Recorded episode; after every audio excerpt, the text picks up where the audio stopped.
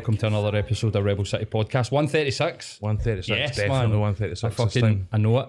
It's because we've not had 2 weeks between the recordings. We can remember what happened just about last week. I know. Aye. Here with Matt and Dave, as always, and it's been an interesting week because we had, well, this is Sunday, the 7th, is it? The afternoon after the day before. Yes, so yesterday was the coronation of King Charles III. And, I mean, did anybody catch it? So, Stacey and Alex were taking Stacey's dad to Pitlochry for the weekend for his birthday, and I took the opportunity to stay in my bed until lunchtime, and then I got up and I went and seen St. Rock's with Dom and Chris. So I, completely and utterly body swerved it. I've obviously seen reaction and stuff since that we'll get into, but at the time I made a conscious decision to be like, bank holiday weekend, I'm going to go and watch The Rock and, you know, catch up with some mates and just completely tune this out. Did you see his fingers? They're getting bigger?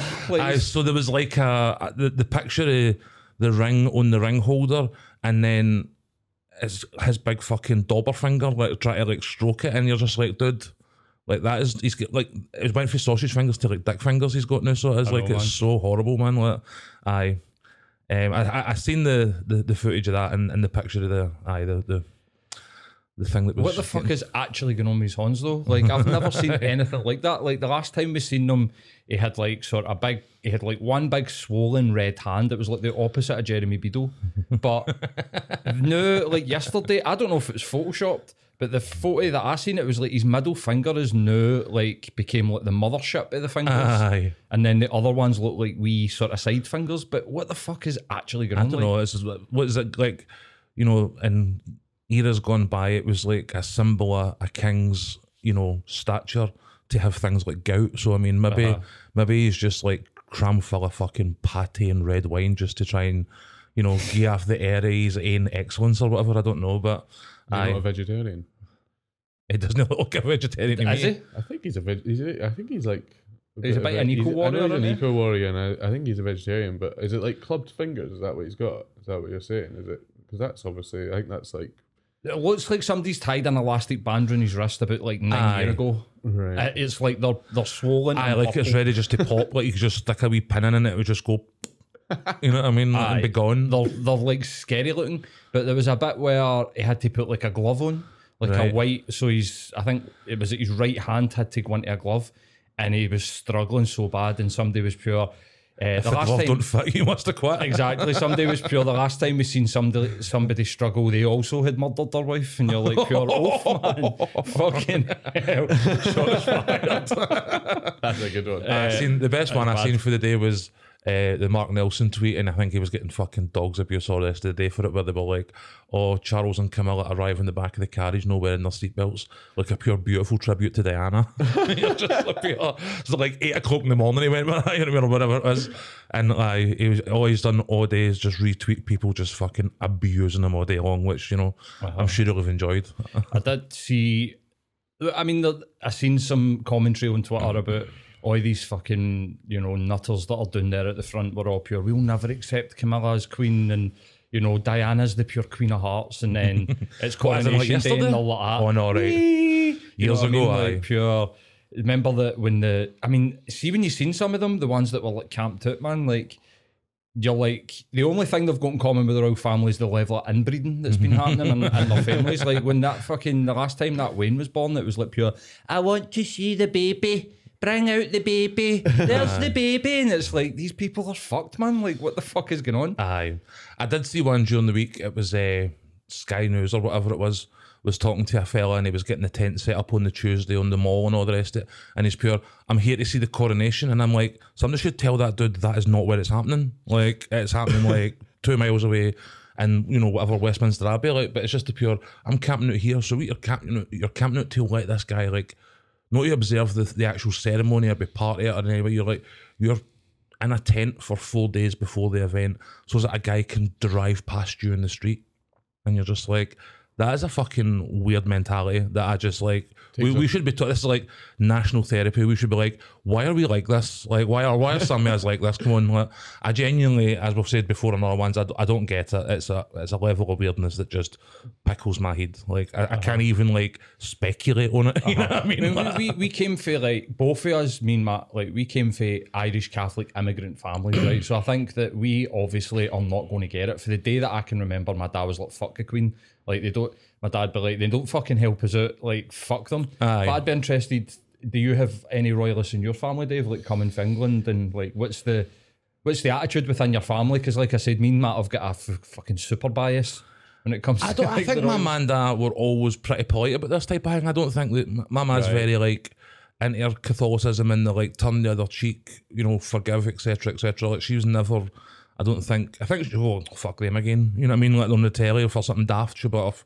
You know what I mean? But I don't remember growing up in a household where there was particularly a lot of like anti-monarchy sentiment. It was very much like live and let live, but like I fucking hate them. Right, okay. Fair enough. For me, I my mum's not got any real like denomination in terms of religion. If she's quite a spiritual person in a lot of ways, and I think her view on the monarchy is like she's not a monarchist as such. She's not a royalist or anything like that.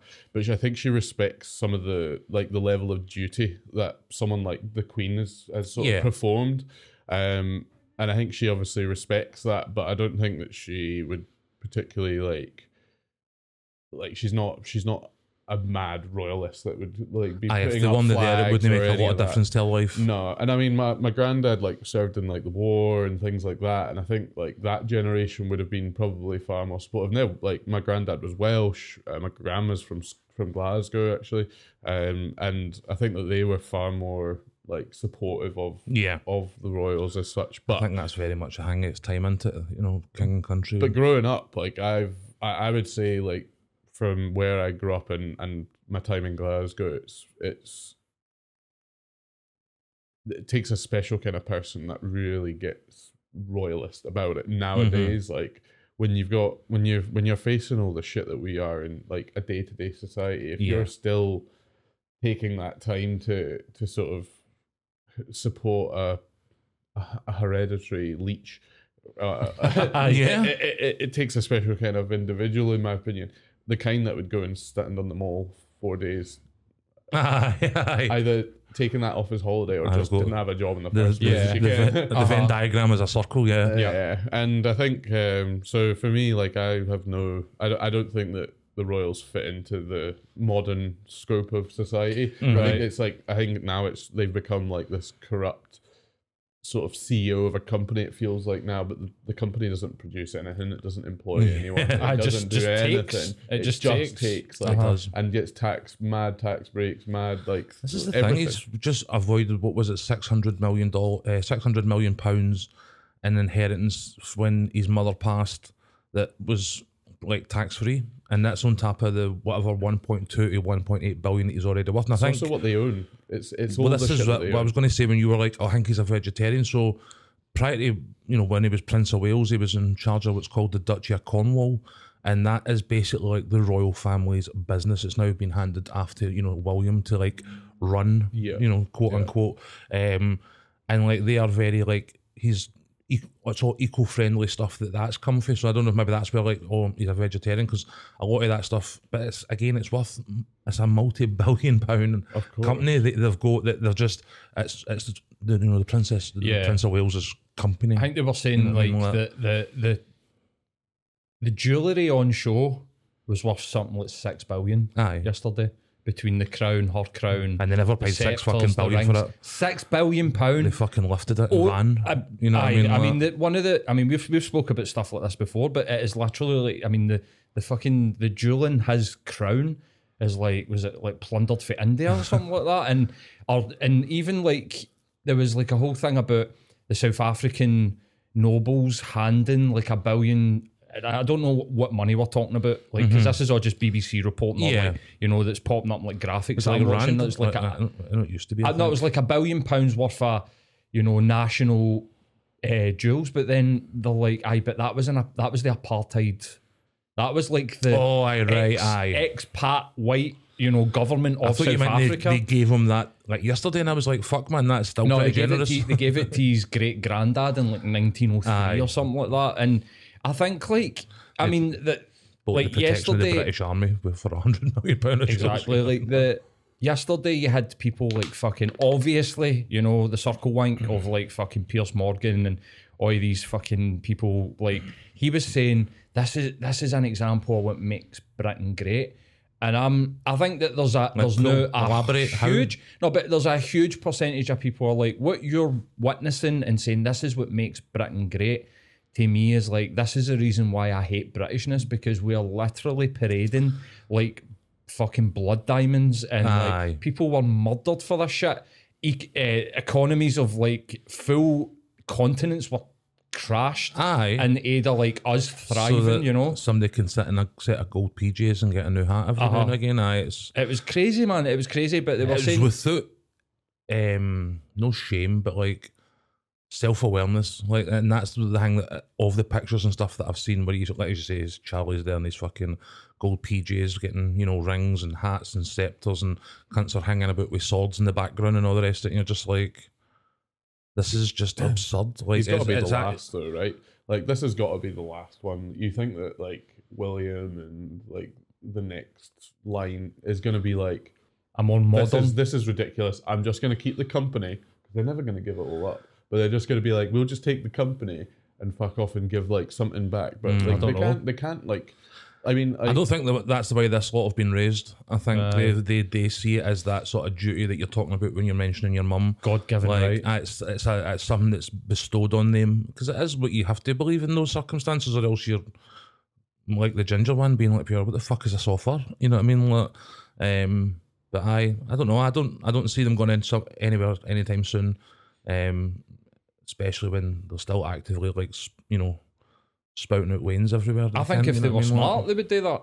I'm with you. Like, I think if they want to preserve any sort of influence on, you know, the planet or whatever, they would take a public step back. They would stop spending 300 million quid on putting a fucking crown on some cunt's head for a start. I've been to Holland a few times, and their royal family is now, like, done that kind of some of the Scandinavian ones as well. They've removed themselves. Like, there's quite a few countries that have done it, and they still maintain parliament and shit. They still maintain a lot of shit, and like they'll still be like House of Lords or whatever it fucking looks like. I don't know. But I mean, I didn't watch any other coronation. Okay, so I just completely patched the whole thing. Like, was not bothered. Did not give a fuck. I did see some funny memes. Like, there was like one where they showed you like walking past all their gold plates, and someone said like, "Can't believe they won Wimbledon that many times." But like, are there any other kind of highlights like from you were saying there's some mad people there or something? Oh, just that, I mean, other than the pure nutters that were at the front, you know, like I said, the pure like we love them, we love the royals.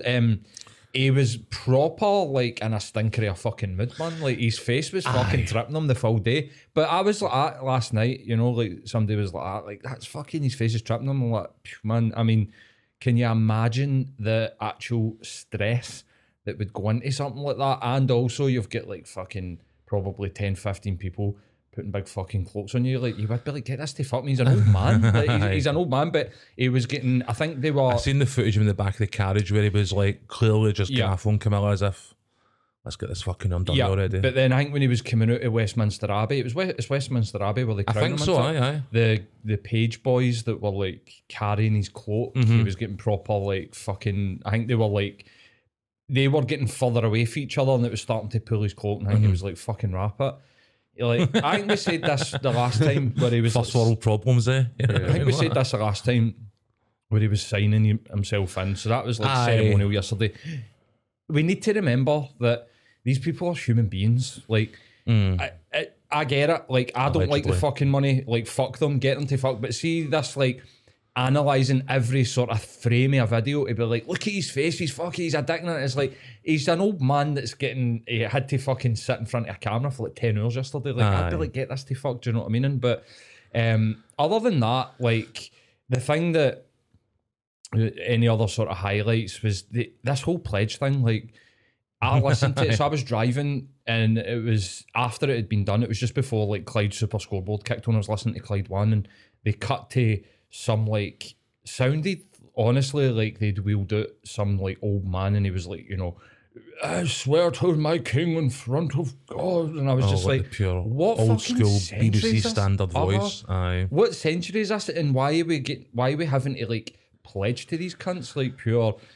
You know, we'll lay down our lives. It's like, get this to fuck, man. Like, I kind of got on board with shit like that. You know what I mean? No, I mean, it seemed a bit tone deaf and a bit ridiculous to me as well. Like, for all that, when he, you know, got the job to start with, we were saying, oh, do you know what? He's had an all right start. Seems as if he's handling it quite well or whatever. Like, we've not really seen an awful lot of him since. And I don't know how much Merriam we're going to see going forward either. You know what I mean? Like, because it does seem like to have the kind of disposition that he's just like there to get it I'm done with. You know what I mean? Like, I think when you've seen his mum doing these like public engagements and stuff like that, there was almost, and it might just be that people were never looking because they had so much admiration for her, I don't know. But you never seen people after like the Queen had been somewhere going, fucking that'll boot. You know what I mean? Do a face bastard. Like, what's that all? There was always like, oh, her husband said something fucking stupid again, or like her son's landed a helicopter on a golf course or something daft. But like, I don't ever really remember like thinking back and people being like pure, or the fucking Queen did this fucking daft thing, or like, looked as if she didn't want it, or whatever, you know what I mean? Like, and it's something that has been flung at him a few times now, you know what I mean? But he's lived an entire life of privilege, like, you know, this is like something that he'll have been waiting for his whole life, and then getting there, and the reality is that he is just like an ornament that everybody else is there fluffing around until he gets out there again, you know what I mean? Like, the ceremony was for everybody else, you know what I mean? Like, do you think he can get called up to court to like be a witness for his brother's court cases? Absolutely not. I know. Kamala is like a fucking inspiration to any side bitch, by the way. Like, she's played a fucking blinder. She's went for like the bit on the side to Queen, and like, but it's been a long game. Like, she fucking picked Diana. You know what I mean? She was like pure, I know what my man likes. You know what I mean? Did like, she was involved in the process of picking Diana. You know what I mean? Like, so that's how far back she goes with him. You know what I mean? Like, why they wouldn't just let them get married in the first place, I've got fucking no idea, but whatever. Maybe they're too closely related, so if their genes mix, then it would just be like, you're going to have some, maybe. You can't have that as the lineage. You just can't have it. Perhaps. Why has nobody done the meme, say like the whole like, how am I doing, boss? And Jock Stein, you're doing great. Why has nobody done a Kamala Diana meme? Like, seriously, somebody needs to get on that shit. There was... I mean, we'll talk about the protesters. Like, we seen yesterday that temporarily they made it illegal for you to have a peaceful protest. Or have any sort of opinion on anything that the government didn't like. It was a bit... This was the...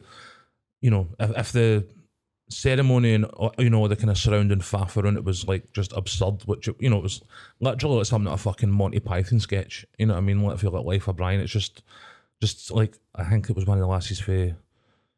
She works for the Dundee Courier, Kirsty Strickland. She was like, it's all just silly. It's all just really silly. Like, see, when you watch it and then, like, fair enough, you're sitting passively watching it. It's this thing. But then see if you actually think about it while you're watching it, it is just ridiculously silly. And I'm like, aye.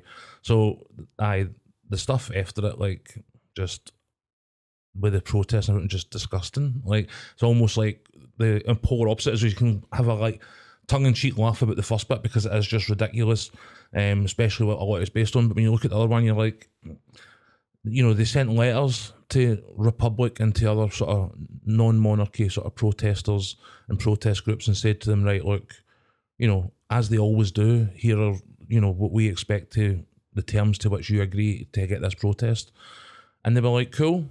And then like a couple of days before it, one of these Tory nutters came out and ran his mouth about how, be warned, you know, you can protest, but you cannot disrupt, and yada, and then called a few of these organisations out by name, and these organisations like Republic came forward and like, hold on a minute, what the fuck, like, we already have an agreement in place with the police, as we always do for the, we are in close negotiations with all parties involved in this, like, I don't get why this guy's out threatening us in the press and mouthing off, and then you get there on the day, and, you know, what they're saying, like, 56, 57 arrests, largely targeted... You know, they didn't just wade in with like batons or anything like that, but you know, the 50 to 60 people that are there at least for like social media, appear to be people who were involved in the organising. So it, almost as if they were explicitly targeted by police for organising these events. But again, we'll wait and see on that one. You know what I mean? Like, I did find it funny that they were like, oh, there's going to be a Not My King sort of peaceful protest at Trafalgar Square, and that'll be, you know, respectful and blah, blah, blah on the day. And the king will pass by and he'll see this protest. And then they put them in Trafalgar Square, and then they put a fucking 10-foot fence in Trafalgar Square. Nobody could see in or out. And you're just like, they actually like lied to people and then essentially penned them in. You know what I mean? Mm-hmm. Like, so it was everything that we feared when, you know, these new sort of policing and, you know, sort of protest bills were passing, that it would be used to stifle anything resembling sort of peaceful protest. Thankfully, up in Glasgow, you know, the, what was it? All Under One Banner went ahead, and some of the footage for that yesterday looked incredible. You know, the numbers were looking great, and again, that sort of positive sort of civic sort of spirit was there, as well as obviously people, you know, sort of protesting the sort of coronation and stuff like that. But, you know, down in London, it seems like it was a very different sort of kettle of fish. Yeah, absolutely. I mean, any sort of... before I mention anything outside of the South England, I'm with you, man. I just, it's like we can't even disagree with what's going on.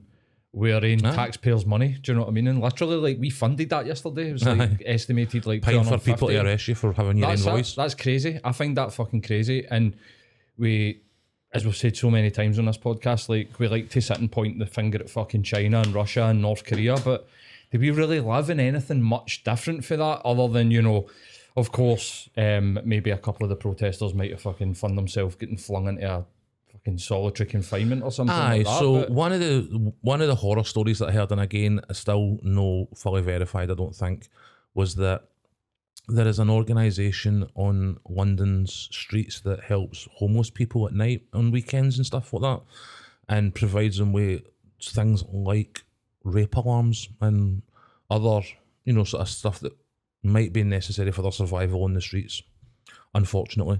Now, they were out the night before in the area doing what they always do, and were apparently like arrested en masse because the police felt like something was being set up so that rape alarms could be thrown at horses to scare them during the procession, and like all sorts of mad shit was thrown about, and it was just like, that does not seem like a real thing that people would be doing. And I think like a cursory search of who these people are, if this is how it's panned out, would have, you know, assuaged any fears about what they were up to. You know what I mean? Like, but again, how much of that are we going to see in any of the mainstream stuff? I don't know. And then how reliable is the stuff you see on social media? Again, I don't know. We just don't know. You know what I mean? Like, so it seems as though some really heavy-handed shit went on. It seems as though some of the excuses for it have been pretty flimsy so far. Yeah. But yeah, they were never going to allow anything to really meaningfully interrupt or interfere with what was going on yesterday. Yeah, absolutely. You know what I mean? Like, Dave, you were saying that Katy Perry couldn't find her seat or something. Like, what was the... Yeah, I got a, like, you can tell how much of this I've seen, by the way, and where I'm getting my information at the moment, but I've seen literally like 3 clips of this whole thing, and one was the Wimbledon plates, the other one was Katy Perry wandering around not knowing where her seat was and trying to peer around a massive hat. And then I was like, why is Katy Perry even there? Did you say Nick Cave was there? Nick Cave, I seen Nick Cave, Kelly Jones was there. Right. And then Katy Perry. And you're like, what are these people doing now? I mean, why the fuck is Nick Cave at the coronation? I was going to say, like, at least Katy Perry at least technically shagged an Englishman once. You know what I mean? Like, maybe that was why she got an invite. I don't know about Nick Cave, though. Yeah, the Englishman she shagged Russell Brand, who's like the most anti- establishment. Yeah, surely that puts you on like several watch lists straight away, but who knows. But I mean, like, even people like Kelly Jones, I don't know, am I like naive to be like, what the why you, even if you get an invite, you'd be like, why are you going? Do you know what I mean? I think they've all taken MBEs, haven't they? So they must be all MBEs, like people who, like, they can basically phone up and be like, oi, we gave you that MBE because remember something sly, you know, you've done this, we got you out, like, get to this wedding, we need some especially famous, with Nick Cave, man, Nick Cave definitely need some famous faces, like, he was probably, like, bringing, like, a kilo of coke into the country or something back. He's definitely been through some sort of humiliation ritual, that's definitely fucking happening with Nick Cave, man. Well, if he's not, he's certainly going through one now, because a lot of people are like, dude, fuck you, you know what I mean? Like, But the one I seen yesterday while scrolling through Twitter was Ant and Dec. And you're like... Were they there? Aye. Oh, but like... Were they not presenting it? They caught... Aye. Probably. They did everything else. But there was the one... What's the one that... What's the one with the black hair? Did they not both get black hair? And the forehead. Aye, the one... Aye, him, right. So Ant... He's the one that's had these issues with his drinking, drugs and divorces and all that kind of stuff. He's the Andrew of the group. And they were doing that thing where they just caught him in an odd moment where he was like blinking and like just kind of like focusing round, and they were like, oh, when you and your cousin have been swallowing the whole night before, but you've got to make the wedding in the morning. And I'm like, I've been to like, fuck man, that one up in Perth where we were in a fucking nightclub till 3 in the morning, and then the next thing we were at that service just like, I'm actually going to fucking die. You know what I mean? Like, Ant and Dec were us sitting at a bench like pure, oh for fuck's sake, it looked like it anyway. And I'm like, see if I'd got an invite, I think I'd have struggled to resist that. I think I'd have been like, we'll just go. And, a once in a lifetime hang like that, you're kind of like, somebody's clearly made a mistake inviting me, but why don't we just like, fill a couple of hip flasks and go and see what the fuck happens, you know what I mean?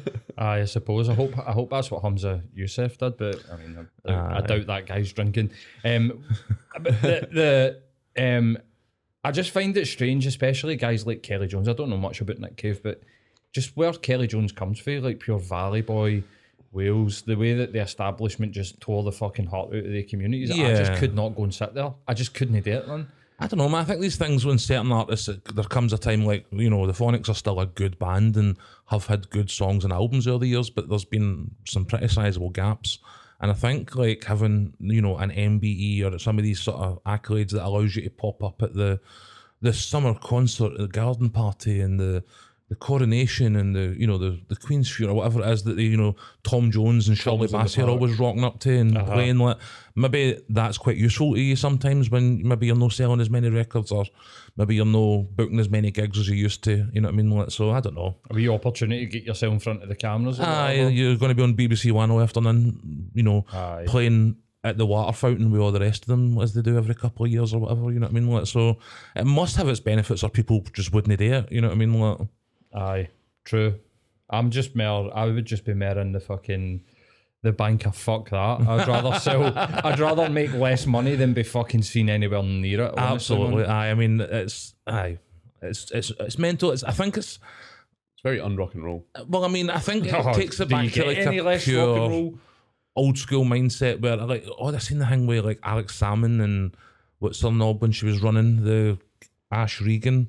Talking about the Stone of Destiny, and it's like we should not be sending the Stone of Destiny, and you're like, so as my understanding very roughly is that it's the stone on which the King of Scotland is crowned, and he, as much as it's happening in London for now at least, is still technically going to be the King of Scotland because of the political union or whatever. So what's the beef? Is it you just don't want it to go to England? And then if that's the case, then that is a bit like anti-English sentiment. I know English politics is fucked. Yeah. But that's very much a like, no, I'm just no sending shit to England. And you're like, well, it's technically part of their history as well. You know what I mean? Like, yeah. As much as we might not like that, you know what I mean? Like, but to me, I'm also like, this is a ridiculous conversation about a slab of fucking stone. Like, who the fuck cares? You know what I mean? Like, a slab but people like, is it not from Jerusalem? So another treasure that we've plundered and brought back, even though it's just a rock. I think it's supposed to be the stone that in the story of Cain and Abel. Okay. Genuinely. Really? What, like, the one that he crushed his head in? Something like that, man. That's like, it goes that fucking deep, man. It's like weird. I went as far back as it getting stone and like... people hiding it and it getting found again. I think like the Stone of Destiny is supposed to... so you're supposed to get... Would it be coronated? But you're supposed to get coronated in front of the whole Commonwealth. Right. And obviously back in the day, before TV and radio and blah, blah, blah, the stone is the symbolic representation of the people of the Commonwealth. Okay. So that's what it's supposed to be. And there's like a whole like, I mean, we've seen a couple of like videos of them. Remember the guys that were going in reporting war crimes? I like to report a crime. Because Robert the Bruce wasn't getting shown at the UGC. Do you ever see that? No. There was guys walked into Pitt Street, like the police headquarters in Glasgow, and wanted to report an international war crime because the UGC in Glasgow, Renfield Street, refused to show Robert the Bruce. Why did they refuse to show Robert the Bruce? Because it was shite. Because it was terrible. Oh. Well, that's fair. And it had the dude that played Robert the Bruce in Braveheart in it, and he's no done anything since Braveheart. Ah, it's like a sequel, but no a sequel. You know what I mean? Like horrific. It's like, and I think I've seen that. Though. Sold no tickets and blah blah blah, and they took it away. And these fucking loon balls went up to Pitt Street and were like, "This is an international war crime against the Scottish people." See, when Alex Salmond says, to, you know, I don't think the Stone of Destiny should be going to England. That is broadly speaking where my head went to. I just Alex Salmond going, "There's been a war crime." Aye, absolutely. These guys, I met one of these guys once, and I'll no name names. I don't even know the guy's fucking name, but he told me that the I remember the names, but I'm not going to say that. When the Stone of Destiny got stole by the university guys for Glasgow University in the 60s, yep. The MI5 found it in a house in Bear's Den. Oh, they got a new shielded conspiracy theory. Yeah. So this is what this guy's telling me, and that.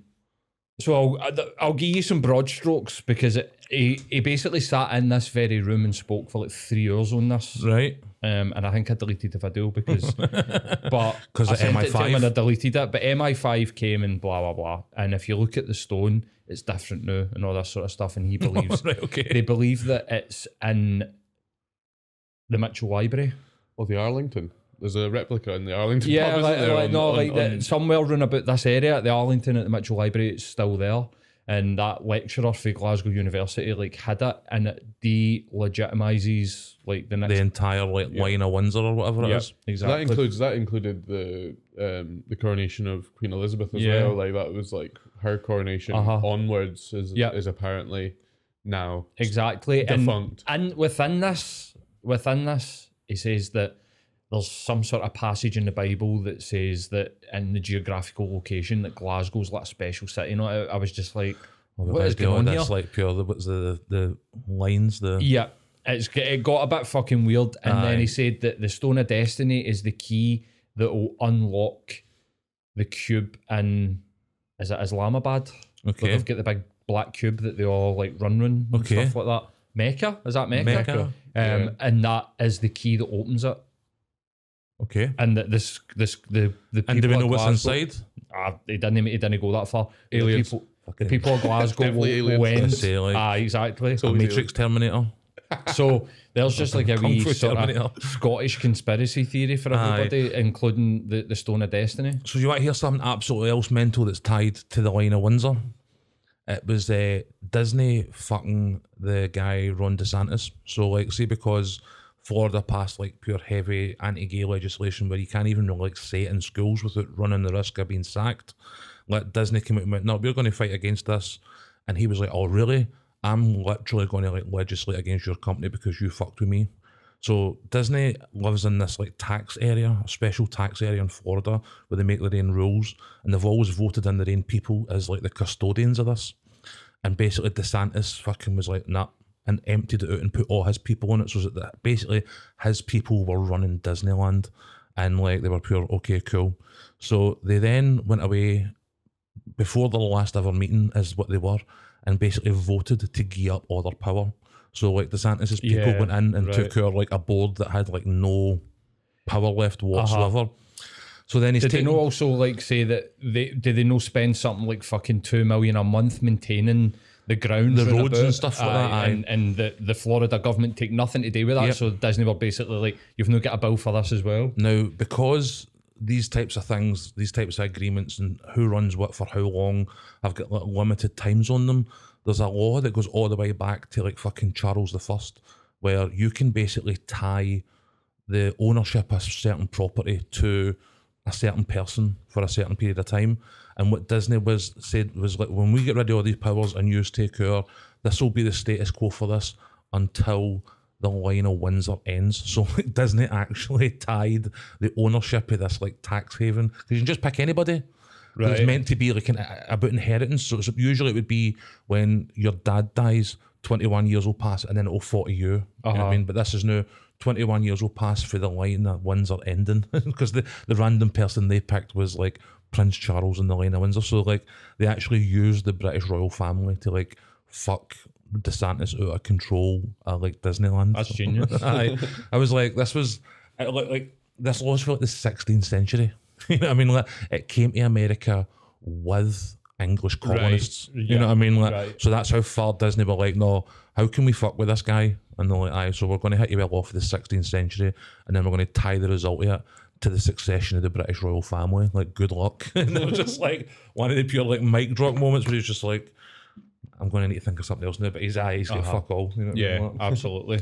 But so, aye, Stone of Destiny. Oh, sorry, aye. Pretty fucking mental shit. Should I just fucking pop that out, shouldn't I? Just put that video on YouTube and just, but it was mental, mate. It was mental. I mean, the guy came in here and put magnets about the place and all that and was talking about how I need to surround myself with magnets. It helps me with my brain waves and that's how they get you. Like, it's magnetic fields that change your cognitive ability and that's how everybody's suffering for depression. How the fuck did you delete this video? It's just like, it's crazy, man. It's because...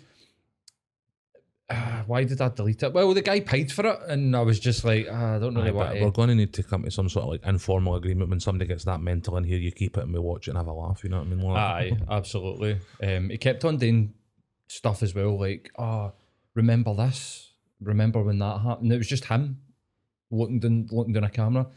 Remember that? And I was just like, I don't remember that. Do you know what I mean? Like, remember when this happened? And I was like, am I getting some sort of like Mandela effect here? Like, I don't remember these events that this guy's claiming to fucking thing me. But aye, the Stone of Destiny apparently is tied to some sort of like mad fucking 3,000-year-old prophecy. That is going to be the rabbit hole I'm doing tonight. So that's like, I tried to find stuff, right? And I said to him, like, when he left, although I'll tell you what, right? He said to me, like, do you believe? And I was like, no offence, mate, but no. And he said to me, if you don't believe me, I'll tell you what. So this is like November 2021. He was like, the Queen's already dead. And I was like, okay. And he's like, but they'll write her out the script within the next 12 months. And he's like, and I guarantee it. And, she did die. And I remember when the Queen died, I did text somebody going, holy shit, man, like that. But then I was also like, you know, you could sling mud at the wall. Well, she was, what was it, 92 or something, you know what I mean? And like, she was in ill health, I'm pretty sure. I think it'd been a while, she'd not been great and stuff like that. But fair fucks them. That's what a good conspiracy theory gives you, is that sort of like moment of pause where you're like, wait a minute. And then you're like, no, hold on, I'm no crazy. And then you go back to your life, you know what I mean? Or you should at least anyway. But aye, there is the good ones of that moment where you go, no. And then he's just like, I just dissociate from it and move on, you know what I mean? Yeah, that guy yesterday must have been having a fucking field day watching that. He must have been like, it's no fucking real. Aye. No. Aye, he was saying stuff like, you know, they use a combination of like holograms and historical footage to make it seem like people are still alive and they're actually already dead and stuff like that. Like, so to what end? But that's the one I don't ever get about these things. To like, keep the narrative going, to keep the, like, they don't do that in like Hunger Games or something like that, where they're like, you know, in the movie, like, this person's dead, but they keep on like showing shit, like, look at them pure way. Oh no, the Running Man, which is pretty much like an early version of the fucking Hunger Games. There's like a bit in that where they're like pure, look at they're on the beaches, winners, like winners and they're stuff on like the beaches, pure, woo, and then it cuts to it and they've got like their dead bodies like dotted about inside the fucking game, and it's about like keeping their narrative going, and that's what he was talking about, like, it's all controlled, and it all feeds into like the David Icke lizard people stuff and all that, like there's bits of it, he was cherry picking bits of like a lot, but he was just like, this is the thing about conspiracy theories, you very rarely ever find one that is completely unique and original. They are always, or almost always, like riffing off it and borrowing like themes and ideas for something else, because they're generally made up by people who are no smart enough to bring that type of originality to something like that. You know what I mean? Like, or they come out as true. They all happen to accidentally be right. Exactly. So we had the first sign that we're probably going to get a Labour government. I think that the Tories had a monumental disaster, like a council election. The English council elections. I seen that I was following it up to the deadline for the voter registration that we were talking about a few weeks ago, and they were saying that of the roughly 2 million people who needed to apply for photo ID or some form or other. The figure was something like 3 to 4% uptake, so like potentially hundreds of thousands of people, you know, potentially close to millions of people now registered to vote. At council elections, the turnout is hilariously low almost all the time anyway, right. So I'm not sure what kind of, how many of those 2 million people or so would have been expected to actually vote in like local council elections, because I think the turnout is, I think you're lucky in most places turnout's at like 20%, you know what I mean? Like, just know it's just hard to motivate people to go to the polls every couple of years like that when there's other European and referendums and elections and blah blah. People just get fed up and just, I think council and local council elections have always been the one that have the lowest sort of turnout, so we'll need to wait to maybe close a general election to see. But then we had pretty solid campaigns for like Hope Not Hate, or social media or YouTube explaining to people, you know, that they needed photo ID, what they needed and stuff like that. So there are already people mobilising, you know, on quite a sizable scale against it. You know, I mean, like, you could, I would have tried to, if there is, like, I don't know if it's going to come in Scotland, like you need ID. I've got fucking plenty of fucking ID. Aye, but you can use that. You don't want to get caught out trying to get your ID sorted when it comes to a general election. So no, it would have been more ideal if, not if more people turned out. I mean, obviously, ideally, you want the most amount of people to turn out for elections, but it would have been probably better for a lot of people to just get their ducks in a row, make sure that they can go and vote, and then they know for like the general election, it's definitely there. I mean, there was, I think again, the Tories got a bit of a tank in here. Well, they did, but again, social media, how much do you believe there was stories of people getting turned away, even though that they had, you know, we're saying that was it pensioners were allowed to come up with like a bus pass? So the Oyster cards, so this is where the voter suppression element it comes, where they're actively trying to exclude younger people and people in sort of poorer demographics who, you know, paying 60, 70 quid for a passport or a driver's license is potentially quite a big deal.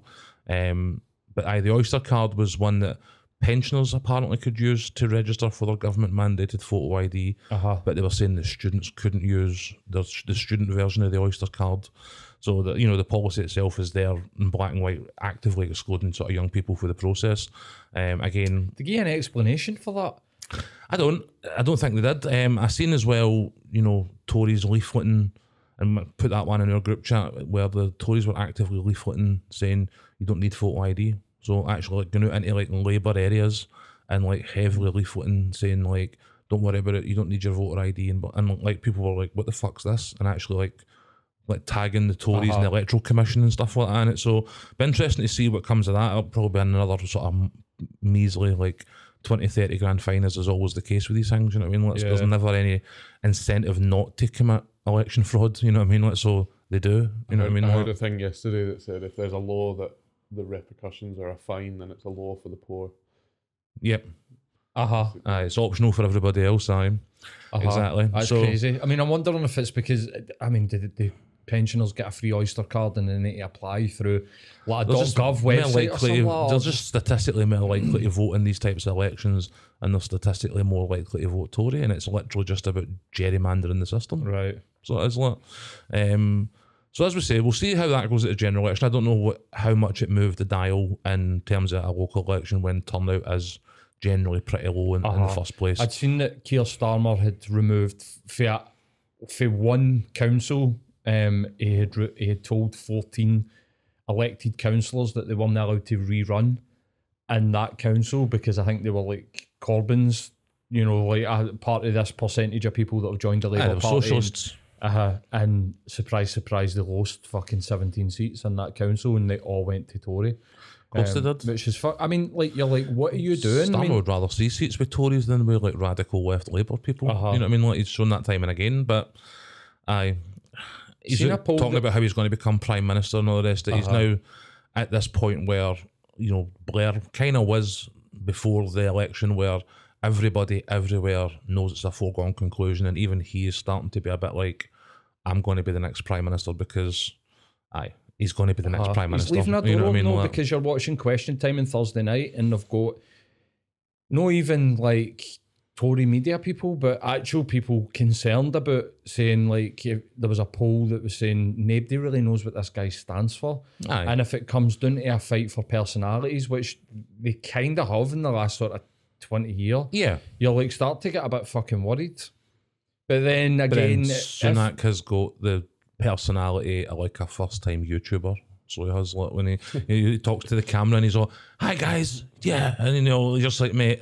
But the people that are going to vote for him know what he fucking stands for. His money, mm-hmm. and his mere money, and his mere money for their type. So I bet the problem is that in safeguarding his and his pals' money, they fucked everybody else's money. So it is, and that is the only question that is up for debate now. Is you have monumental, like, nobody gave a fuck about COVID deaths, nobody gave a fuck about Partygate. You know, it took overwhelming sustained pressure to get any sort of movement on it whatsoever.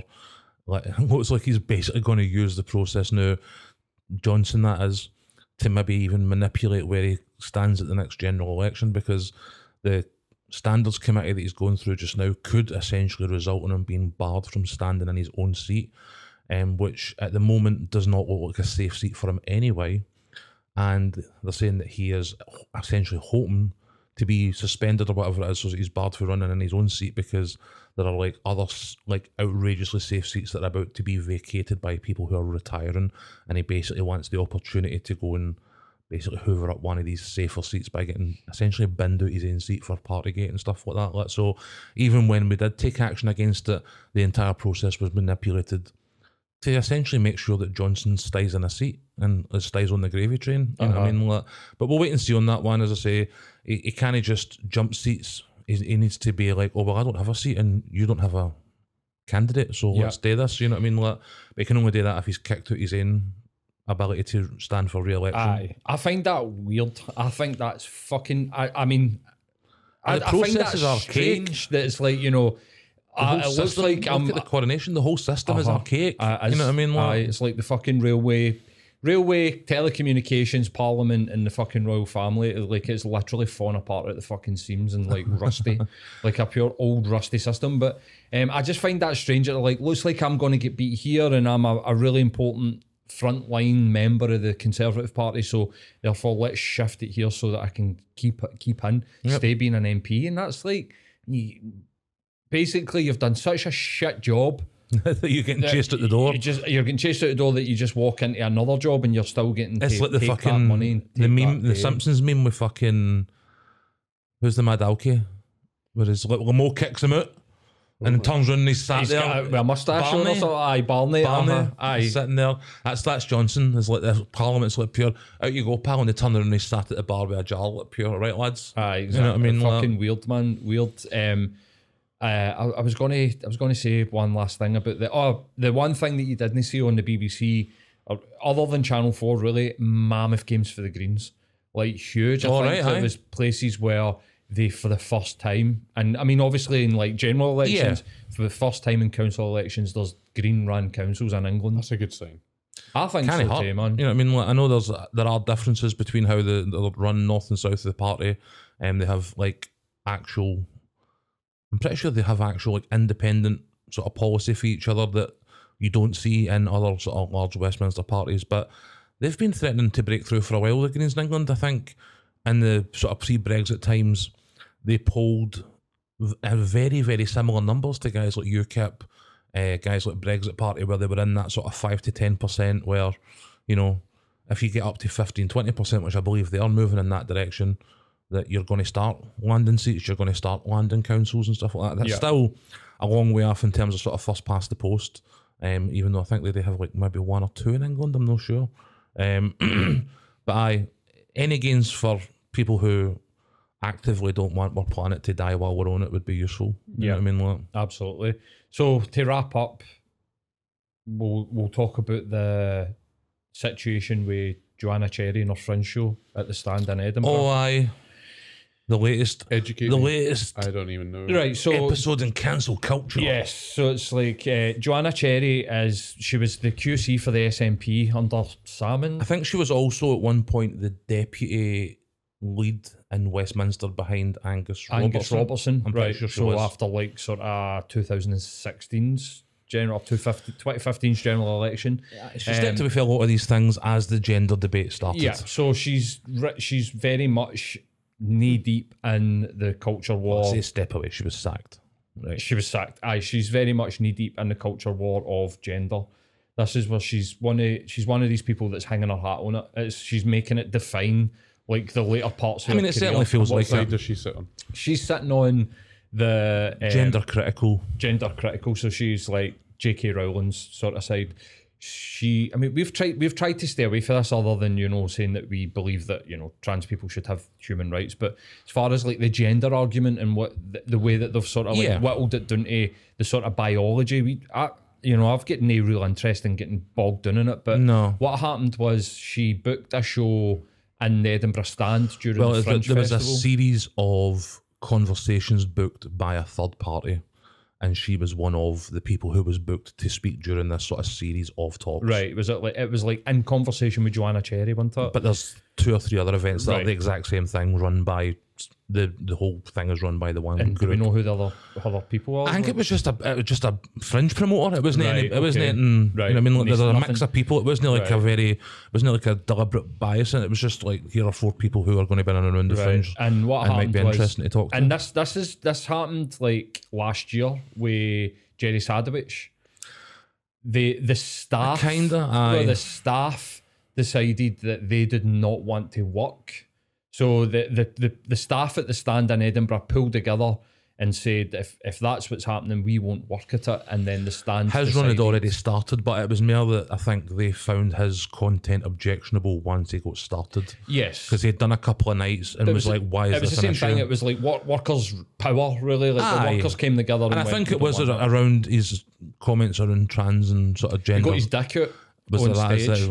It was like exposing himself on stage at the Edinburgh Fringe Festival at a 4:30 p.m. show that was not marked as over 18 and stuff like that. Right, so okay. I think there was a good bit of sort of Sadowitz controversy. That seems pretty fair. Like, but also what you would expect from Jerry. That's what he's been doing for 20 years. That's what was said last year is that, what did you expect for Jerry Sadowitz? Do you know what I mean? And like, to be outraged that Jerry Sadowitz, then that's like kind of ridiculous. That's quite sad though, like, to think, because comedy is like, in my opinion, one of the only areas that can almost should never be ever censored, ever, regardless of how bad it is or whatever, because you have to ask these questions. And I guess this is where we're going to go in terms of this conversation, is to like, cancelling down this woman is not a positive thing. Like, if you want to change opinions or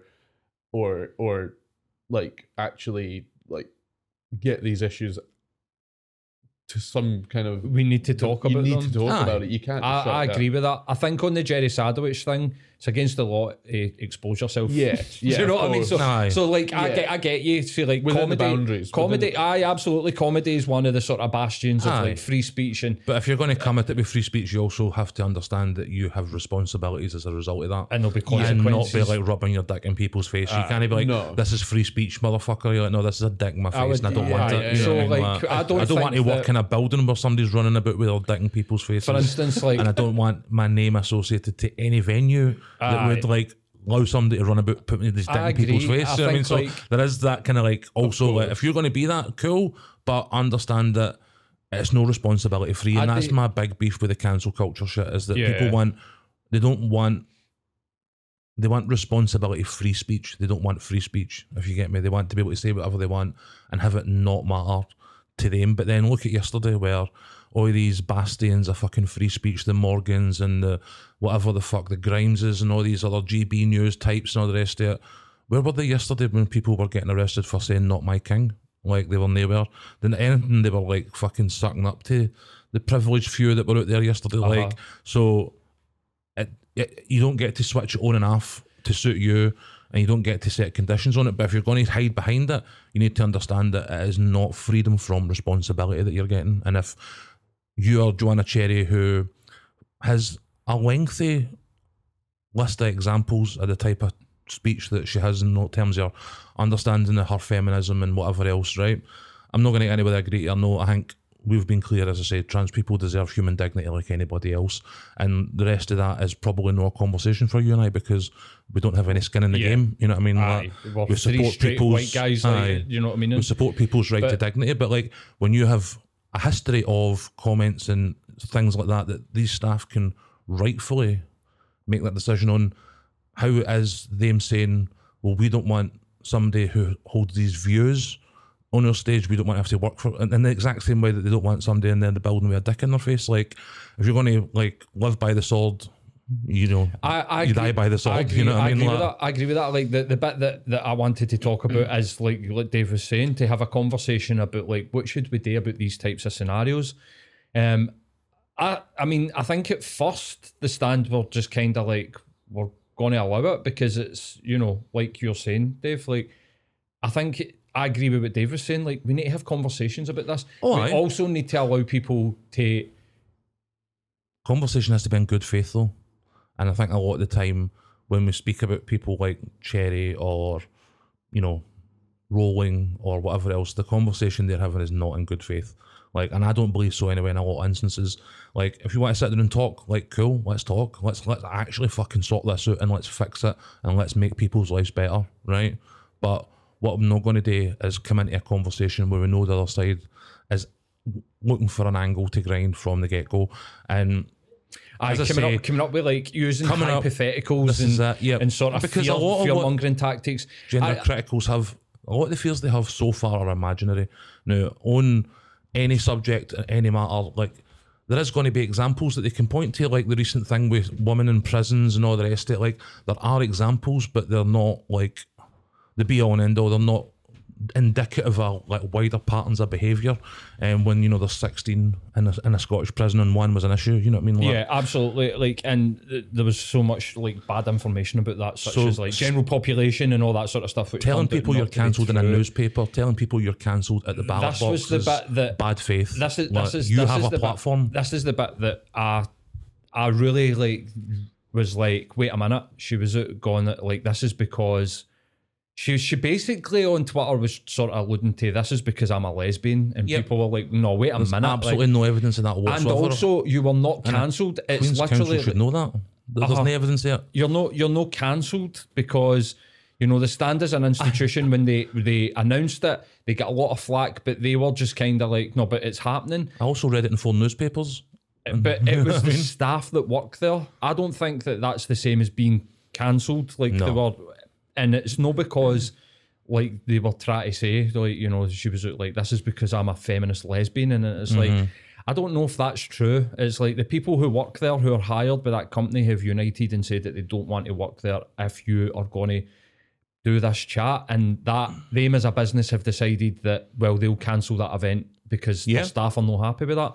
I don't think there's anything really that's wrong with that. To be fair, you know I would say in that's people protesting, and in that case, like, absolutely, like, I agree that's people. Go and find another venue. That's people's people opinion. There'll be other venues. There'll be other people that will take it on. So, like, there's other options there. And I wouldn't say that that's necessarily. I wouldn't even say that that's necessarily cancel culture. That's just people standing up for what they think they believe in that workplace, which is totally fair. You could easily have a restaurant that gets a booking for Piers Morgan and they decide, do you know what, I'm not cooking for that guy. For whatever reasons, it's your opinion, it's your place, you do what you want, right? That's fine. But like cancel culture in general, I think is a very dangerous and negative thing. Like, I don't think that cancel culture, it's a term that I've only even used out of my mouth in the past 3-4 years, which is crazy because, like, it's probably been going on longer, but now it's got this name and it doesn't do anyone any good, cancel culture. And the thing is, cancel culture works so far. These people cancel, and until they get cancelled. And that's when they go, oh shit, this cancel culture's fucked. I would, the thing about like the whole culture, like I would like to hear who's been cancelled. Yeah, that's true. Like, you know, like if we were to, the ones that really popped in my mind are like Alex Jones. Like Roseanne, when she was being racist while off her face on drugs. Allegedly, what she said, she was on drugs. The ones that have been, I've seen, like Louis C.K., like that's not cancel culture. He's not been cancelled. and he's still fucking touring. I played with fucking Hydro. So it's like, how, what happened? Like, who's been cancelled? Like, what? I think there's a whole thing about this and a whole lot of fear of like fucking cancel culture, and it is dangerous if it is happening in the way that it's been explained on the internet, and then when you actually get into it, you're like, wait a minute, like, what? Who's been cancelled? This person gets sacked for this newspaper article and immediately was hired by another newspaper. This person was sacked by this TV station, was immediately hired by another TV news station. Like, it's empty rhetoric. That's what I mean about the good faith, bad faith element. If somebody wants to actually sit down and as a society have a proper conversation about how we resolve things, fine. But the people at the head of these conversations, in some cases on both sides, are, you know, agenda driven, and it negates the, you know, the actual genuine desire to resolve these issues. And like Joanna Cherry has not been cancelled. She is a sitting MP in like one of the most famous parliaments historically in the world. Like, she still has every word that she says published that is negative against the government policy. She's already been criticised Sturgeon, she's criticised Yousaf. Every word of that has been printed. Like, she's not being cancelled, and like, she knows she is not being cancelled, like, because she is an incredibly intelligent woman. Like, she is a King's Counsel, she is amongst the highest echelon of fucking lawyers in the country, like, to the point where the Scottish government sent her to the High Court to litigate on its own independence, which is its number one priority. Like, she is not understanding that she is acting in bad faith. She is deliberately choosing to frame her argument in bad faith because she knows that only a certain amount of people are going to listen to it anyway, and then those who do listen to her, it needs to have as much an impact as possible. What is her argument? Like, because like I said, I don't really know much about this woman, but you're saying it's down the line of like J.K. Rowling. Like, it's that, you know, they're against self-identification. It feels like it's the erasure of lesbians and various other bits and bobs, which again, that may or may not be. I don't know. I'm no qualified to talk on any of these. She's on women's rights, but it very much feels to me like a disrespect of people's dignity. Analogy quite a lot about like, these predatory men are going to identify as trans women and rape their daughters in toilets. It's completely fictitious. And it's just, and it's like that, like Matt's like, see when you see a news article that comes out of like fucking right-wing swamp America about like, they're like pure look, see, it's coming true. This is, and it's just like, it's exactly what Matt said. It's like fictitious, hypothetical fear-mongering. And it's nonsense. And it is just nonsense. It just feels like distraction. It's just division again. Like I honestly think this is like an intelligent and principled like politician and like public servant. Like, and I think that gets lost in the conversation because we disagree on one thing. Like, but at the same time, let's say she's smart enough to know exactly what she's doing and making a conscious choice to do that. To then come out and be like, "Oh, I'm being cancelled," is absolute bullshit. She's using the terminology that she knows that tabloid editors are going to hoover up and republish to then get her horrendous message out on the back of it. She does not give a fuck about The Stand. She gives a fuck that the Daily Mail, the Telegraph, the Sun, and blah, blah, blah are all going to pick up what she's saying and run with it on fucking page 4 or 5 the minute she says cancel culture, because that's the button that they're all pressing. Yeah. You know what I mean? Like, and it's a really horrible, really sort of calculated thing. And as I say, it's at the expense of people's dignity, and that's where I'm like, nah, fuck her. And for the guys at The Stand, I think they've got a right to as well, because it's like the folk who get fucking demonetized off of YouTube for breaking the terms and conditions, right?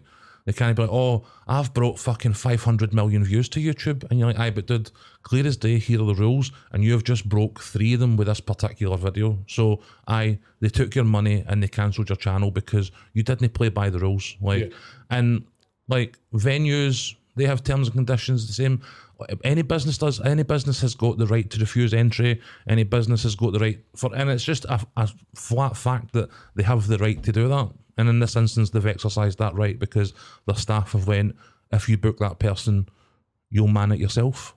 Fair enough. And they've went, okay. Okay, you know, so we're going to try and catch the Celtic game and wrap up here. So if you've enjoyed the conversation, please like, subscribe, do all that. Engage on. We're on Twitter at Rebel City Pod, and we're on Instagram at Rebel City Pod as well. But and post a link in the Our Royal Family Reddit thread. Yep, for the coronation, get some engagement. Not safe for work.